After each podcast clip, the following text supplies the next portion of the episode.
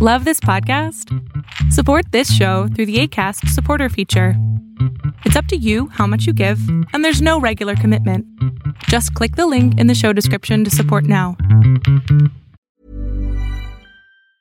When you're ready to pop the question, the last thing you want to do is second guess the ring.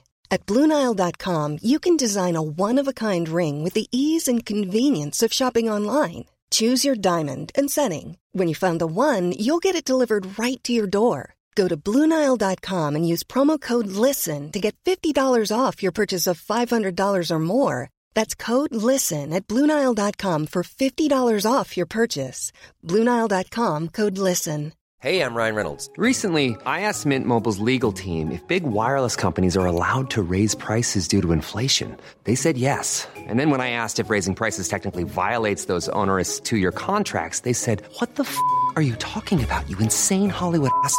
So to recap, we're cutting the price of Mint Unlimited from $30 a month to just $15 a month. Give it a try at mintmobile.com slash switch. $45 upfront for three months plus taxes and fees. Promo for new customers for limited time. Unlimited more than 40 gigabytes per month. Slows. Full terms at mintmobile.com.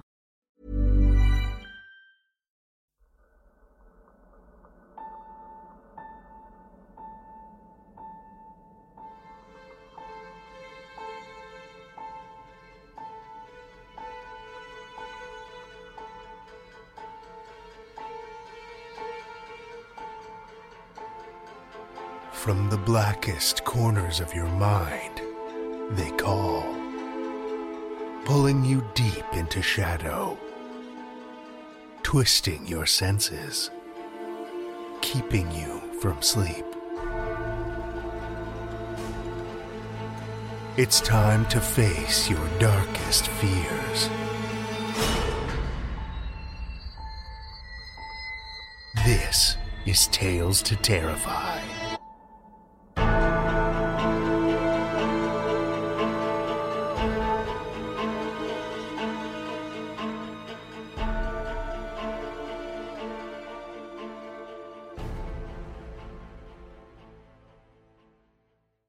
Good evening, children of the night, and welcome. Next week, Tales to Terrify hits a pretty significant milestone our 600th episode, which seems almost unbelievable to me. I've been with the show in one form or another since around episode 180. That's more than 400 episodes ago, and boy, have things changed since then. We don't have anything quite as extravagant planned for episode 600 as we did for our 500th a couple years ago. We do have a pair of episodes chock full of some of our most anticipated stories of the year. The Bram Stoker Award nominated stories from this year's event. It should be a delightfully devilish set of stories that I'm sure you're going to love. For tonight, though, we've got a pair of equally exceptional frights to send your way. So I'm not going to waste any time. Let's dive right in. Our first story for the evening comes from Frank Oreto. Frank Oreto is a writer of weird fiction living in the wilds of Pittsburgh, Pennsylvania. His work has appeared in the magazine of fantasy and science fiction, Flame Tree Press, and the year's best hardcore horror, among many others. When not writing, Frank spends his time creating elaborate meals for his wife and ever hungering children. Children of the Night, join me for Frank Oreto's Survival is an Act of Selfishness, first published in the anthology In Darkness, Delight, Fear the Future, September 2021.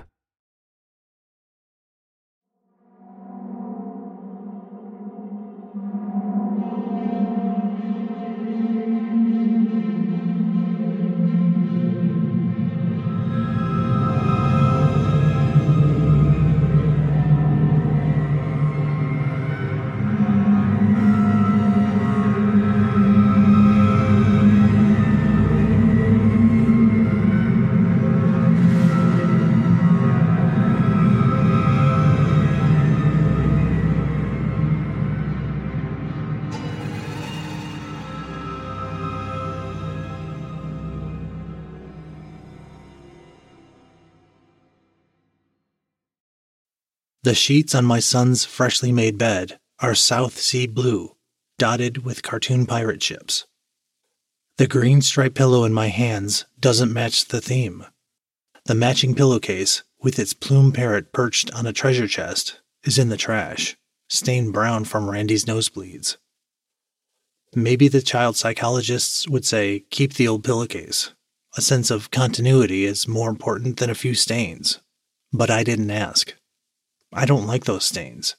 They're a sign that something is breaking inside my son, something I can't fix.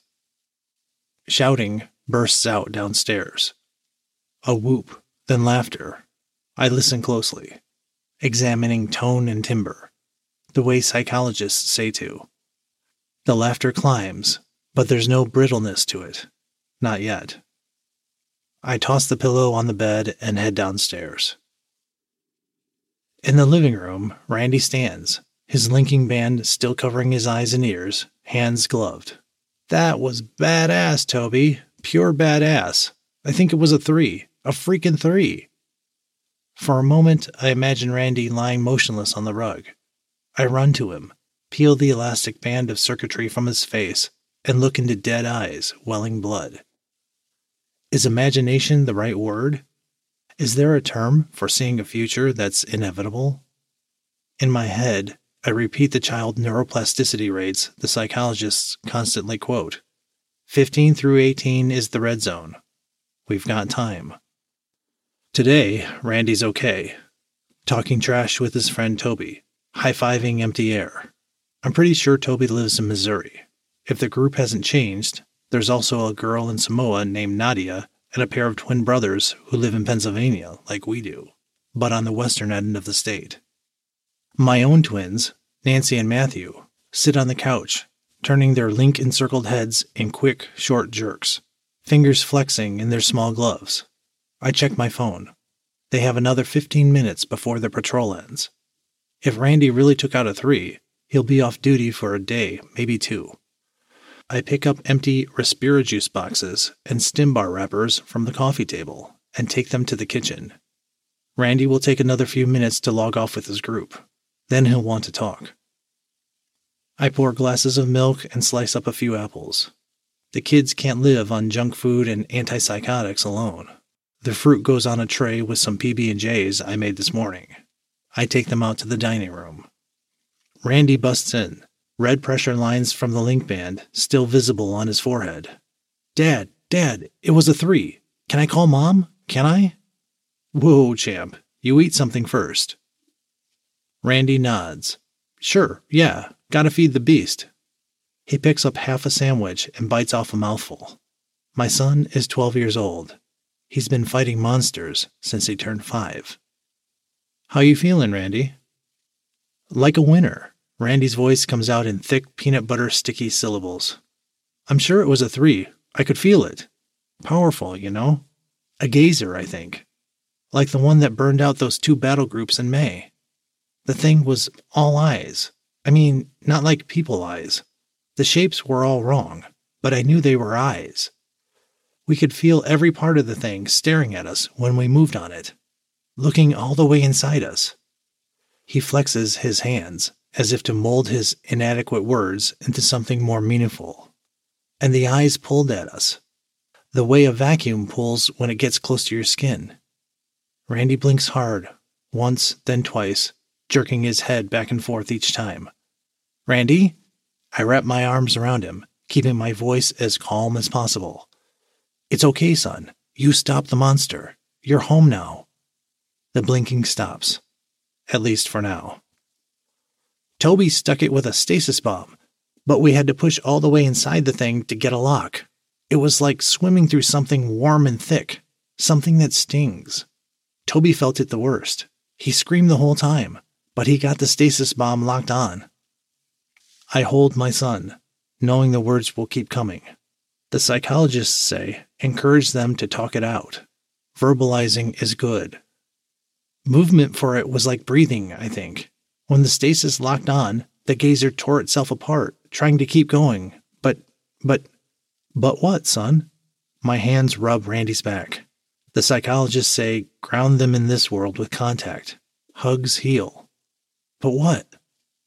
After the thing was in pieces, dead, had to be dead, it was still looking at us. Definitely a gazer. I kiss Randy on the forehead. Your nose is bleeding. Let me get you some tissues. I can't decide which is worse the nosebleeds or the spastic blinking. You kicked a three's butt.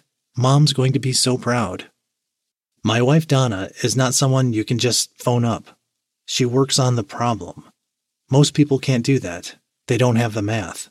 Of course, people with the math caused the problem in the first place. They're the ones who figured out we didn't need spaceships or FTL drive to get to the stars. Just enough energy to punch into a universe next door with a slightly different set of physics, then punch back into ours. Their math didn't predict that the universe next door would be so foreign to our own. The only word to describe it is evil. Or that the unimaginable things inhabiting the other universe would notice us and want to come through. A man answers the phone. He sounds old, but that could just be fatigue. We're all exhausted. I need to speak to Donna Linderman. He'll say no, despite the fact I wouldn't even have this number if I wasn't authorized. But you follow the protocol or get hung up on. Dr. Linderman isn't available. I don't say asshole out loud, but I think it. Hard. It's easy to hate the scientists and their math. But they're our only hope of closing the doors we opened. Just like our children, with their still developing minds, are the only soldiers who can pilot the fighting drones operating just inside that other universe. This is her husband Patrick. Our son Randy would like to debrief directly to her. His team just came offline. They terminated a level 3 entity, called it a gazer. There's a moment of silence before Donna's voice comes on the line. Hey, Pat, tell Randy I'm putting him on speakerphone. My research crew would like to hear what happened. Randy takes the phone. He retells his story this time with more details, no doubt fielding questions from Donna's team. Yeah, the stasis bomb worked great. We didn't know you could kill a gazer that way. We just wanted it to stop moving so we could get a beat on the thing. I watch him, ready to intervene if the blinking starts again. The twins, six year old Nancy and Matthew, wander in looking haggard. Kids their age run routine patrols, cleaning out low risk targets and calling the battle teams when something large gets spotted. Their work isn't as dangerous as Randy's, not as much chance of total brain shutdown, but it's grinding. They'll join their own battle group in a couple of years. Nancy certainly. Matthew is more sensitive.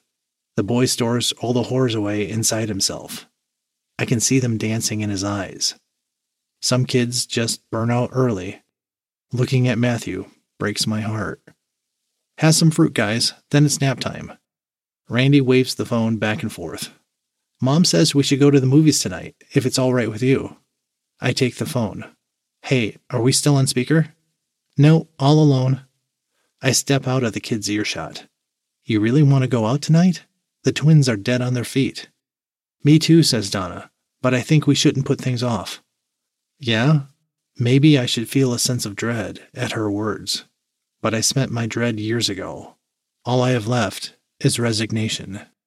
Randy's kill was definitely a level 3, second one today. We have reports of a level 5 at the Thins in Denver. The spotter is solid, an 8 year old veteran.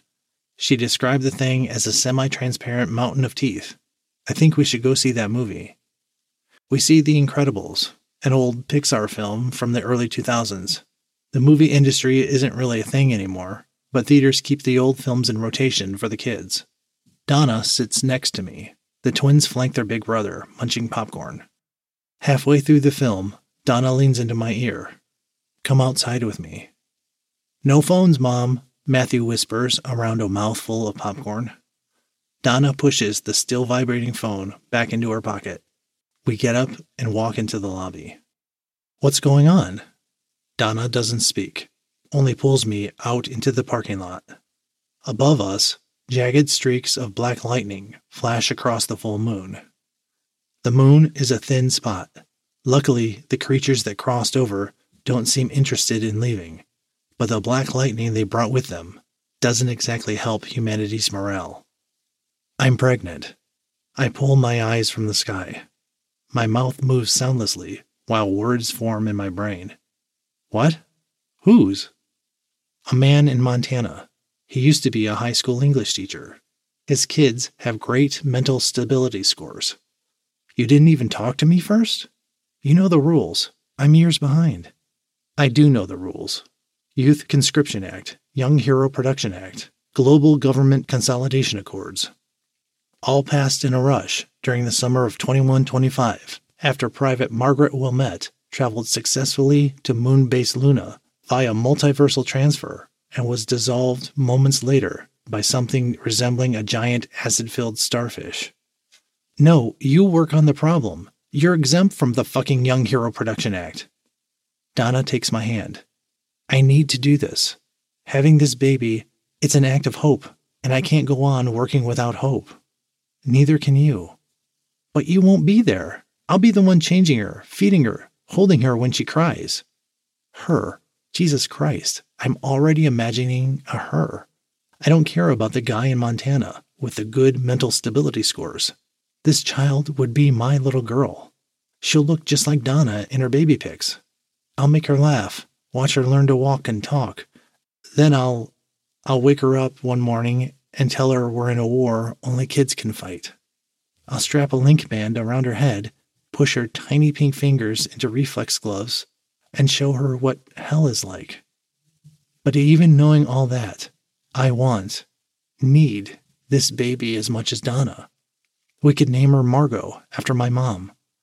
And for a little while, at least, I'll have a child who's happy. Donna's staring at me, and I realize I'm crying. I'm glad you're pregnant. Donna seems to think about this. She looks almost disappointed. Do you think maybe all the good people are already dead? Only selfish assholes willing to let their children fight a war for them survived? Before the conversation can go on, Donna's phone vibrates. What's happening? War news isn't broadcast publicly, but Donna isn't part of the public. The Five is breaching in Denver. Missiles are in the air. I look west, as if I can see Denver from Pittsburgh. We should go to the kids. No, says Donna. If a five gets through, it's an extinction level event. Let them enjoy their movie. We stand there holding hands, staring at an empty western horizon. Ten minutes later, Donna's phone buzzes. She reads the screen, puts the phone away, and kisses me. It doesn't feel like a kiss goodbye. The missiles are a new design, no fallout on our side. We lose Denver, but the world's still here. Can we call the baby Margot if it's a girl? Donna nods. I lie in bed that night, unable to sleep, unwilling to take the pills that would make sleep even a remote possibility. A muffled cry comes from down the hall. Donna sits up. I'm at the bedroom door when Randy steps in in front of me, his hair sticking up in tufts, tears on his cheeks. I had a nightmare, Randy says, and leans against my chest. The twins, their steps muffled by footy pajamas, appear behind their brother. Bad dreams all around, huh? Come on in. Donna spreads out the pillows. Randy, Matthew, and Nancy climb into the big bed. Snuggling beneath the duvet, Donna and I get in after. Flanking our children like bookends, I reach across them, joining hands with my wife. In moments, everyone but me is asleep. Tomorrow, maybe the world will end. I don't have the math to solve that problem and my brain is too old and set to fight the monsters. But I'm a good dad, at least what passes for one these days. So I do what any good dad does. For a few hours in this bed, I keep the nightmares away.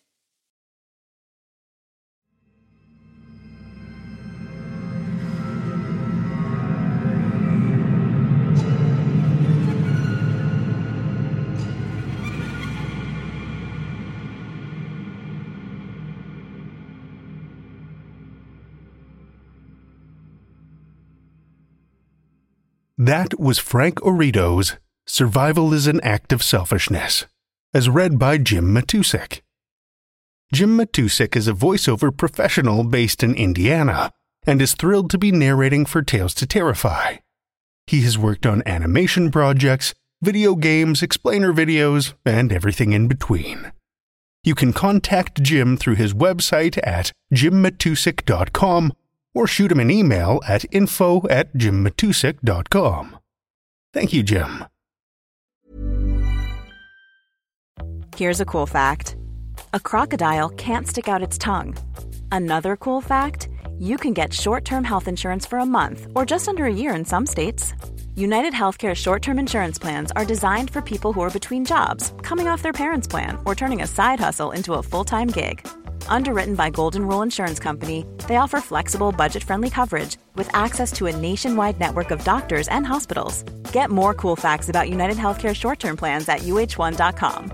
Quality sleep is essential. That's why the Sleep Number Smart Bed is designed for your ever evolving sleep needs. Need a bed that's firmer or softer on either side? Helps you sleep at a comfortable temperature? Sleep Number Smart Beds let you individualize your comfort so you sleep better together. JD Power ranks Sleep Number number 1 in customer satisfaction with mattresses purchased in-store. And now, save 50% on the Sleep Number limited edition Smart Bed for a limited time. For JD Power 2023 award information, visit jdpower.com/awards. Only at a Sleep Number store or sleepnumber.com. Hey, it's Danny Pellegrino from Everything Iconic.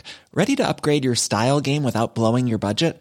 Check out Quince. They've got all the good stuff, shirts and polos, activewear and fine leather goods, all at 50 to 80% less than other high-end brands. And the best part? They're all about safe, ethical and responsible manufacturing. Get that luxury vibe without the luxury price tag. Hit up quince.com slash upgrade for free shipping and 365 day returns on your next order. That's quince.com slash upgrade. Our second tale tonight comes from Mathew Lebowitz. Mathew Lebowitz is a designer, technophile, and optimistic futurist, though you might not know it from his fiction. He has stories in recent issues of Uncharted Magazine, The Colored Lens, and the Magazine of Fantasy and Science Fiction. His alien spaceship slash blueprint inspired doodles can be found on Instagram at Matt Hatter. This is his first story with Tales to Terrify. Listen with me, children of the night, to Mathew Lebowitz, Blaze Trails Unlimited, a Tales to Terrify original.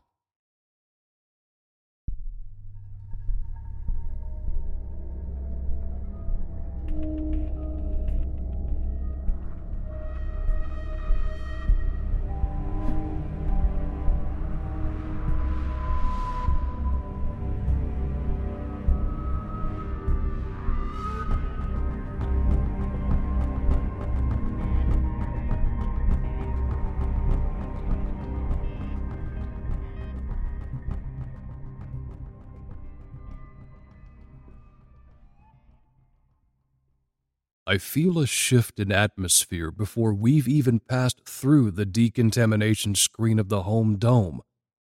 A cool, floral draft, the tinkle of laughter and music, voices raised in greeting. A small golden patch of light quivers on the floor by my feet, and I stare at it in amazement. Above me is a skylight recessed into the ceiling, and through it is something I haven't seen in nearly 13 years pure, untainted sunshine. I close my eyes, let the warm glow spread across my skin. What's the fixation, Nate? Serena has returned from collecting our welcome glass of charm. You'd think you'd never seen the sky before. She's warning me not to act the hick, not to attract attention, not when she's so near to her goal. She leans closer and adds, Can you believe this crew of quacks and clowns? Not the description I would use. Our fellow guests look magnificent. The men well coiffed with tuxedos and steely hair and confident eyes the women in flowing gowns and luxurious curls, all of them hugely influential. Even as I'm taking stock, the outer port gasps open and another power couple hurries in, bringing a gust of wet air and drizzle. It's a producer I recognize from the metro section of my own paper, and Serena stiffens as he passes. She despises these people and everything they represent. But it doesn't take a genius, or much of a journalist, to see another side to it. That after so many years on the periphery, part of her still wants to get all the way in. The man tears off his mask and breezes by without a glance, and Serena settles. Prick. Her eyes narrow at his back. I met Serena three weeks ago at a bar called Prohibition in the Narrative Zone. I hung out there often, ostensibly for my job, watching the semi famous people drift by, half alert for flirtations or drama that could feed my readers, but mostly nursing my whiskey and wondering what series of bad decisions had landed me there in the first place. It was late, past curfew, the electricity cut, so the place was lit only with candles and oil lamps. When Serena swept in with her entourage and ballooning period costume, all the small flames jumped and guttered, as if excited by her arrival. I knew her by reputation, a bit player in a big field, but frankly, I hadn't paid much attention beyond her long, thin resume. But when she gathered her skirts on the stool beside mine, turned toward me, and clinked her glass to mine, my interest picked up considerably. Do you think they're part of the resistance? she asked, cutting her eyes to one side.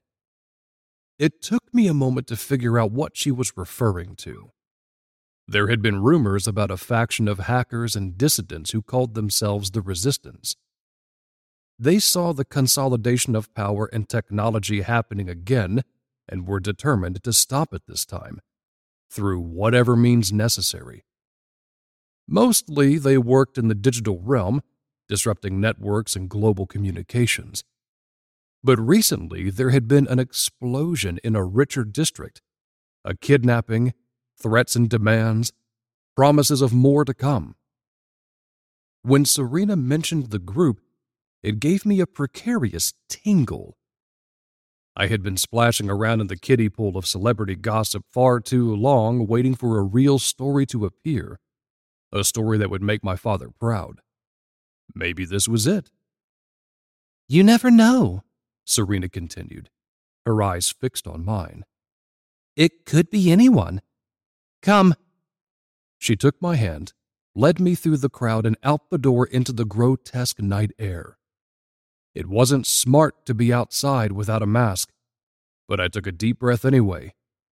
For once, I wanted to taste it.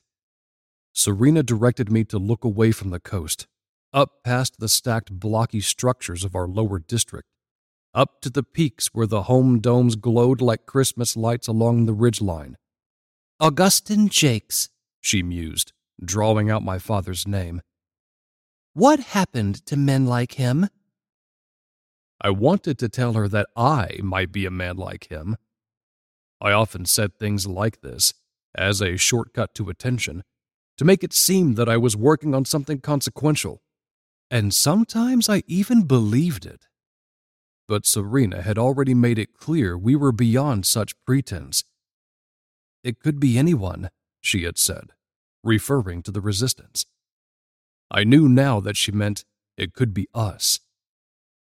A few days later, my editor dropped a thick envelope on my desk, then stood by as I opened it. Whose ass you kiss for that? he asked with customary tact. It was stamped with the Blaze family crest, and inside was an ornate engraved invitation. What are you doing way back there, Nate? calls Serena, coming around the swimming pool, carrying two fresh glasses of charm. The first one is already doing its magic. She looks fabulous. Even her missing eye tooth is restored. Her smile straight and white. my heart brims with the loveliness of it all. The guests, the topaz pool, the rustling fruit trees, the scent of eucalyptus and ocean wafting in from the coast. It's almost too beautiful to bear. Just stay close, okay? Serena rummages in her clutch, removing first her inhaler to puff on it, then a small, black plastic card that she turns back and forth, revealing the robot insignia of the resistance on one side and some stamped soldered circuitry on the other, along with a small black button. She seems to be trying to remember what it's for. Ladies and gentlemen, she says, I implore you, no, I defy you. It's like she's muttering an incantation for summoning a demon. She catches me watching, and her eyes go sharp and devious. Trust me, Nate, you won't want to miss the denouement of this one. Ah, here she is, the singular Serena Belmonte. The card is gone. Serena swings around, her attitude returned to clear, simple delight. Emerson! She spreads her arms to greet him. Emerson Blaze is smaller than I expected and a lot younger. He should be my father's age, but he doesn't look much older than me, with smooth, cherubic skin and a cheerful, impish grin. He has the Blaze famous black beard and mustache and matching black eyebrows, but it looks phony on him, like a child wearing a disguise. He also comes equipped with a personal AI that hovers beside him in a whispering braid of lucid smoke. When Emerson stops, the AI stops too, settling to observe us. We've been looking for you, says Emerson. The results of your screen test returned, and I was extremely impressed. They did? Serena hugs herself and shifts from foot to foot glancing at me. You were? Absolutely, says Emerson. You were. How do we put it? He pauses, and the AI curls closer and whispers in his ear. Incandescent, says Emerson. In fact, we're considering using you as the lead EP in our fall campaign. I was? You are? Serena is increasingly agitated, either truly flustered by the flattery or playing the part very well. I would, of course. That is, well, my agent would need to check the details, but. Yes, yes, of course. Emerson waves the details away.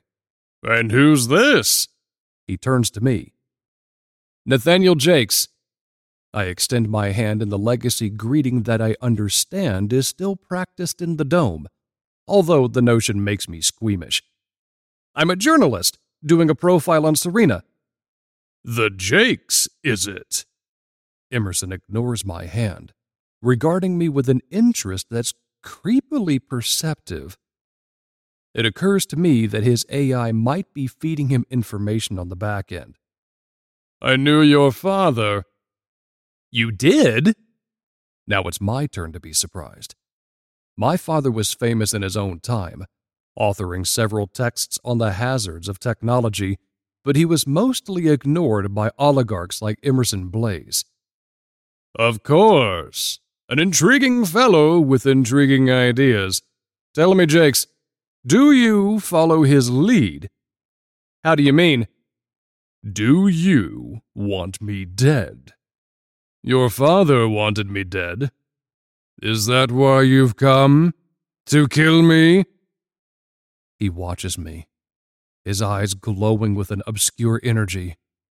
Then he laughs and slaps my shoulder. I'm joking, Jakes, he says. Relax, pay it no mind. He turns to the railing and tips his face to the sunshine. Exquisite afternoon we're having. Wouldn't you agree? The meal is in a shaded pavilion that opens on the patio and pool. It's possible that Emerson has stalled the dome's artificial sunlight because it hangs in much the same position as when we arrived, as if to prove that titans like Emerson can control time along with everything else. It feels hotter, too, bearing down on the topiary and the citrus trees, the clipped grass around the pool. Even the few wind up birds that remain hop and peck listlessly at the edges. But beneath the shade of the overhang in our dining area, it's artificially cooled and comfortable and swept by breezes from the sea. The meal is a variety of seared meats prepared from grills out of view, presaged by mouth-watering aromas, and brought in by a procession of servants and waiters carrying platters that display the original form. Racks of enormous ribs, an entire swordfish, a pile of crisp, elongated flanks that might come from a gazelle.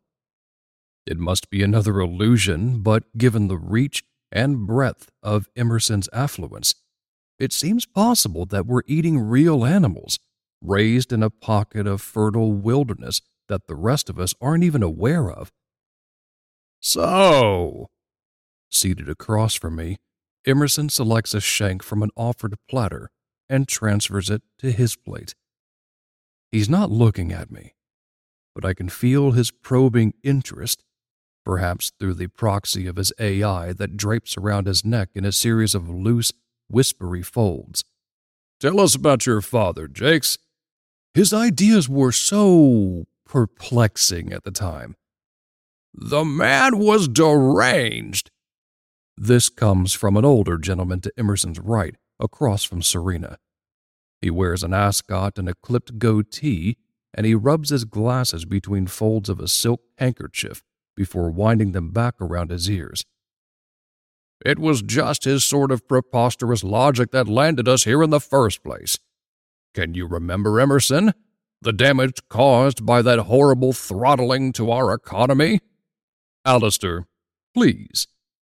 Emerson touches his neighbor's arm to calm him. The boy is here now, can't you see that? Is that why you've come, Mr. Jakes? To remedy the failure of your father? Before I can respond, there's a rising agitation as Serena stands, sending her chair scraping back on the stone floor. She holds her wine glass in one hand and a knife in the other, and she taps the metal to the rim, sending a clear, shivery signal through the room. The hum of conversation diminishes as one by one the pleasant, expectant faces turn our way Emerson dabs his mustache and sits back, preparing to enjoy a show. His AI, however, has attention only for me. Hello, calls Serena. What a blessed afternoon. It's fabulous to see such exalted company. My name is Serena Belmonte. You may know me from the Marquis. She pauses for response, and there's a puzzled murmur some shaking of heads. Anyway, she continues, let's take a moment to recognize our gorgeous host.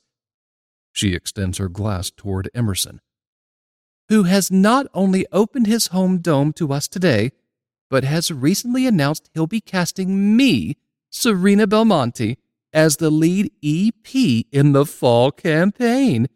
Isn't that grand? Go on, Emerson, tell them. Mm-hmm. Emerson considers her in his distant, amused way, and Serena fidgets under her gaze. I don't know, he says. Alistair? Not sure she fits the bill, to be blunt. Alistair has been sawing savagely at his steak, but he puts down his knife and leans back to assess her. Don't really see the fire we hoped for, do we, Em? Can you sing and dance? Me? Says Serena. You mean now? Why not now, darling? La da dee da and all that. Alistair begins to hum and swing his napkin. We could use a bit of entertainment, like the old days. Serena blinks, and for a moment I think she might give it a try. Then she draws herself to her full height Tragically, I must decline. There's a rustle of confusion, some gasps from the guests. No, don't worry. She lifts a hand to reassure them, then opens her purse and removes the plastic card that I had seen earlier. She holds it up so the whole table can see the insignia on one side, the black button and blinking light on the other. I've brought something equally enthralling. Oh, goody, says someone down the line. Is it magic? It's anti magic, says Serena. This device has the power to clear the cobwebs from your eyes. I implore you, no, I defy you to gaze upon the riches you have brought. She pushes the button. There's a soft click from the unit, and a louder answering thunk from under the floor, and all the lights go out, the dome gone dark. For a moment, we sit in bewildered silence. Then my eyes adjust to the new reality.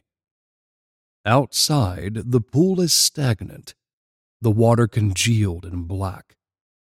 Past the deck, we can now see the curve of the dome, bulbous plastic beaded with rivulets of moisture. Beyond that, for the first time, we see the true shape of the city, shrouded in mist and illuminated by flickering discharge in the roiling clouds. It spread out like raked coals, glowing in spots, releasing plumes of vapor. In the distance, the superstructures of breached levees are tilted and mired along the coast like the remains of a vanquished army. There's no sound other than the gulping of the pool, the thrumming of rain, and a steady drip, drip, drip of water onto plastic. You see, says Serena. Look upon yourselves. Go on, do it. And we do. It's gray and obscured in our pocket beneath the eaves, but not too dark, or perhaps not dark enough. The twin rows of guests in their shoddy attire, their haggard appearance, the patchy hair and missing teeth, skin pitted with scars and open sores. They blink at each other, lost and disoriented. Someone screams, but it's distant and passionless, like a pantomime of real fear. I force myself not to look at the food. There's a long stretched pause, then a smacking of damp flesh against damp flesh. It's Emerson, across from me. He's shrunken to the size of a child, the pale skin of his face stretched in a permanent grimace, small stumps of teeth on display. But he claps vigorously, entertained. Bravo! He calls in a soft, quavering tone. Bravo, my angel. That's what we've been looking for. Do you see it, Alistair? Do you see the talent in this one? The courage and audacity? I do, Emerson. Beside him, Alistair might be the oldest one in the room. He's not as shrunken as Emerson, but he's gaunt and gray, and the entire left side of his head is consumed by a creeping fungus. Beside him, his wife is similarly deformed with a malignant tumor oozing pus. They both sit tall and applaud enthusiastically. Incandescent, calls Emerson. It was incandescent, my angel. I am? says Serena. She's hugging herself again. It was? It was. You are. Emerson gets up and makes his way around the table. As he moves, he swirls one gnarled finger over his head, and in response, all the lights come back on, as if they were waiting for this gesture to do so. Except it's different now. There's a diffuse glow, sconces appearing along the walls in a series of fluttering flames, taper candles on the table.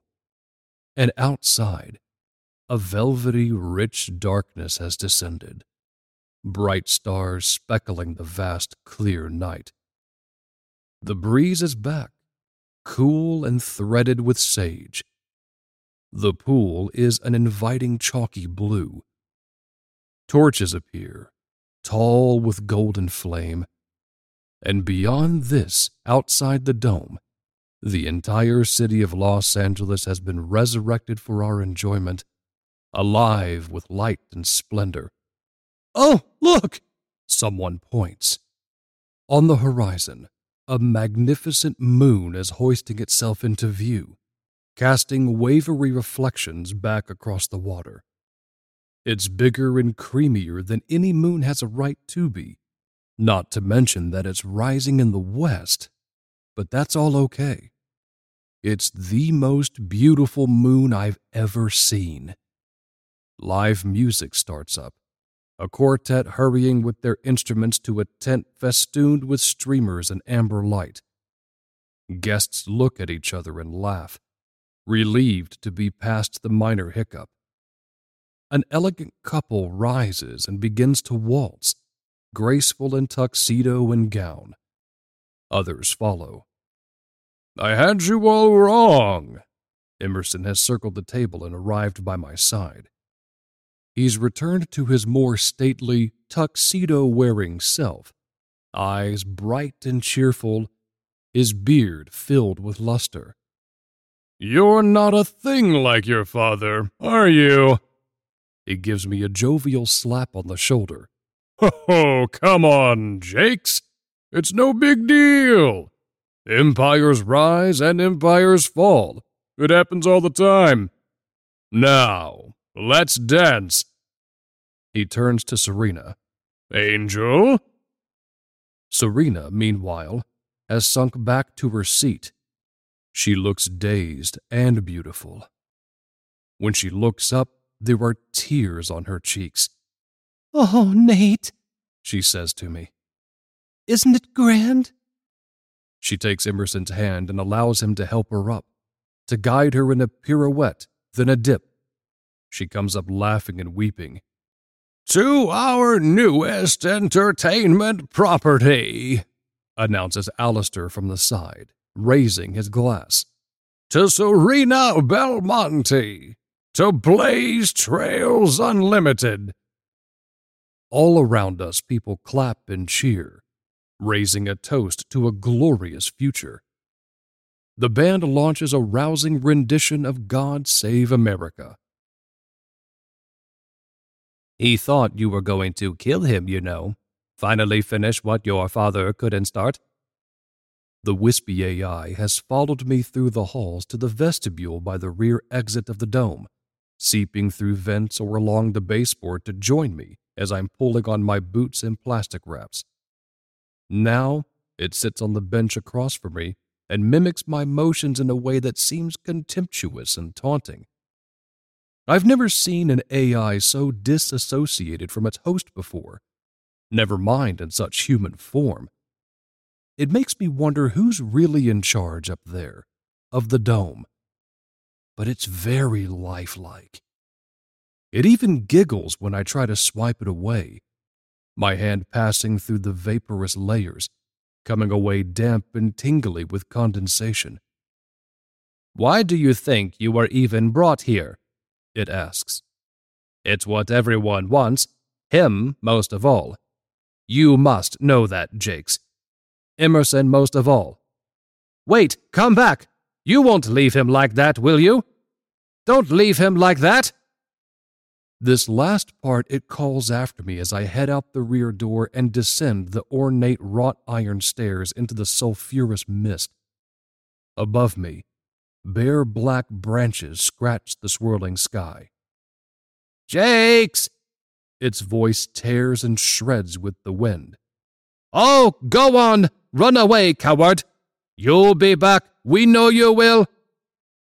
As I head down the driveway, my feet crunch on gravel and ash, and from somewhere near the coast, comes the bluish flare of another rocket launching into orbit, another rich person blasting off, leaving the planet a little more hostile for those who remain. Above me, the dome glows and throbs, livid and translucent and veined with circuitry and light, an orgasm or an eyeball. For a moment, I picture Serena inside, graceful in the moonlight, dipping and twirling in the promise of eternal now. Maybe that's the big story the boundless human capacity for self deception. Perhaps there is no big story. Empires rise and empires fall, as Emerson said. It's no big deal. It happens all the time.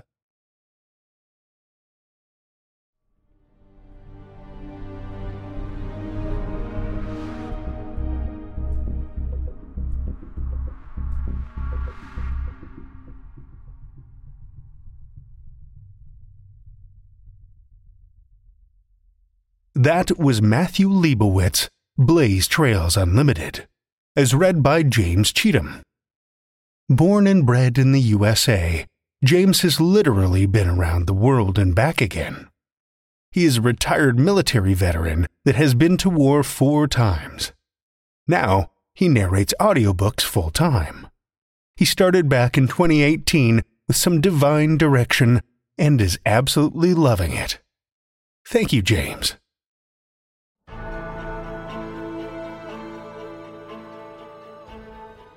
Well, children of the night, the hour is late, and we've run out of tales to tell. For now. Tales to Terrify is made possible by the tremendous generosity of our supporters on Patreon and PayPal. Incredible fans like Amanda Carrillo, Lestle Baxter, Orion D. Hegre, and Paul Belcher whose generous support helps keep the lights on and flickering ominously. Not a supporter already? Head over to patreon.com slash tales to terrify, where you'll find all kinds of perks like ad-free episodes, bonus content, and one-of-a-kind collectibles and merch packs. Every dollar goes back into this show to make it as horrific as possible, and we appreciate it so much. Want another way to support the show that doesn't cost a cent? Head over to Stitcher, Podchaser, or Apple Podcasts and leave us a five star review. You'll not only put an unnaturally wide smile on our faces, but help new listeners discover our terrifying tales too.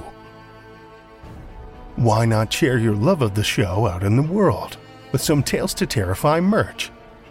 Tales to TalesToTerrify.com slash merch will take you to our TeePublic store, where we've got a great collection of creepy custom and curated designs that's always growing.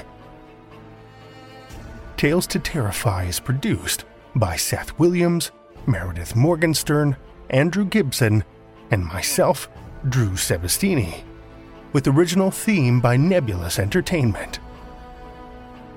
Tales to Terrify is distributed under a Creative Commons Attribution non commercial, no derivatives license. Join us again next week as we meet the monster lurking in the trees for more Tales to Terrify.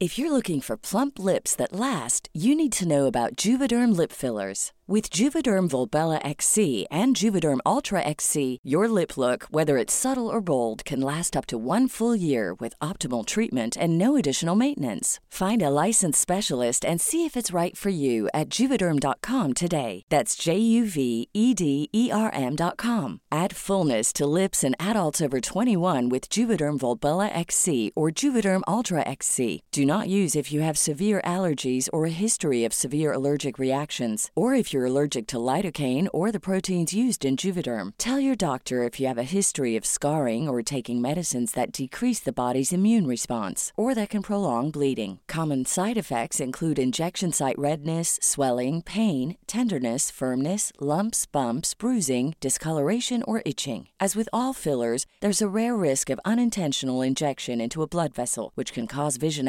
abnormalities, blindness, stroke, temporary scabs, or scarring. For full important safety information, visit juvederm.com.